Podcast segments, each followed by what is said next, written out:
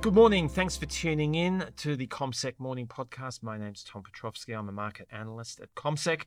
And as we anticipate the open of the local market this morning in late after hours trade, we've got the SPI futures up by around four tenths of a percent, which is an improvement from where we saw at the lows of the session, where the contract was down by around a third of a percent. The turnaround can be attributed to the gains that we've seen for US markets as they indeed have turned around from their worst levels of the session. And of course, the catalyst has been one of the most important events of the week, if not the most important, and that has been the US Federal Reserve's decision on interest rates. As widely expected, the US central bank raised interest rates by a quarter of a percent. So that takes the Fed funds target rate to four and a half to four and three quarter percent. And this is an important outcome. It was what the market was expecting. It's a tapering, if you like, compared to what we have seen in recent history, where last year rate rises of three quarters of a percent dominated the calendar. There was a half percent rate hike at the end of the year, which came as a relief. And now we have seen a quarter of a percent. So, that in addition to the press conference, which has been convened by the head of the US Federal Reserve, Jerome Powell. He's speaking as we record. Uh, there has been, from time to time, a dovish note struck in the Fed chairman's conversation, and that has been part of the reason why US stocks have been able to turn around to the extent that they have been.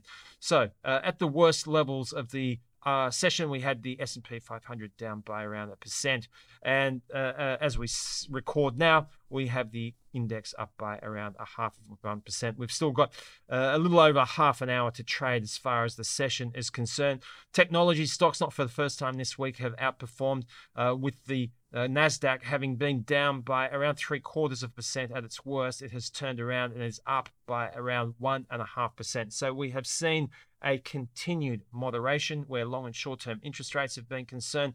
So uh, both two and 10 year US treasuries are down in price. Uh, down in yield rather, uh, higher in price. So down to the tune of around uh, 10 basis points for uh, both of those bonds. So that is a reflection of that uh, more dovish interpretation that is being taken for the moment at least. But then, uh, on top of that, the economic news of the day has tended to help things a little bit as well. Uh, there were some important economic figures to look at. The ADP jobs report, this, of course, is the private measure of jobs growth. Uh, this came in well below what the market was expecting 106,000 compared to 180,000 jobs uh, were added to the US economy over the course of the last month. Uh, the ISM measure of manufacturing uh, came in below the market's expectations at 47.4 for the month. Uh, and in an unwelcome development, prices uh, were up compared to the previous month by a considerable margin. Uh, that measure coming in at 44.5, up from 39.4 previously.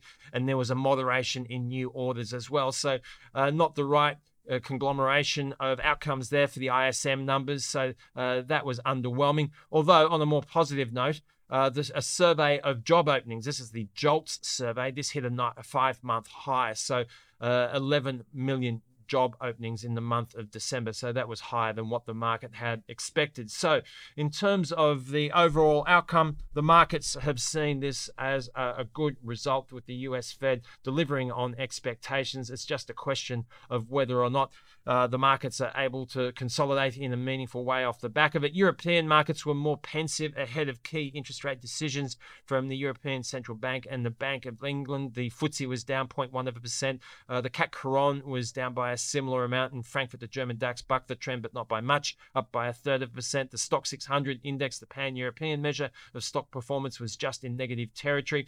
Uh, elsewhere, we have seen a bit of a mixed picture where commodity prices are concerned. So we have seen a decent retrenchment in the US dollar index. The US dollar has fallen uh, by about a percent, which has been positive for most other currencies. That hasn't really translated uniformly across the board where commodity prices are concerned. Uh, we've got Uh, the price of gold up by around 0.6%. All prices, however, down by about 2.5%. So, probably a little bit of uh, uh, reshuffling required there in the commodities space. But uh, given the fact that the Chinese manufacturing numbers were a little bit better than expected earlier in the week, uh, that will generally provide some sort of a support as far as backdrop is concerned.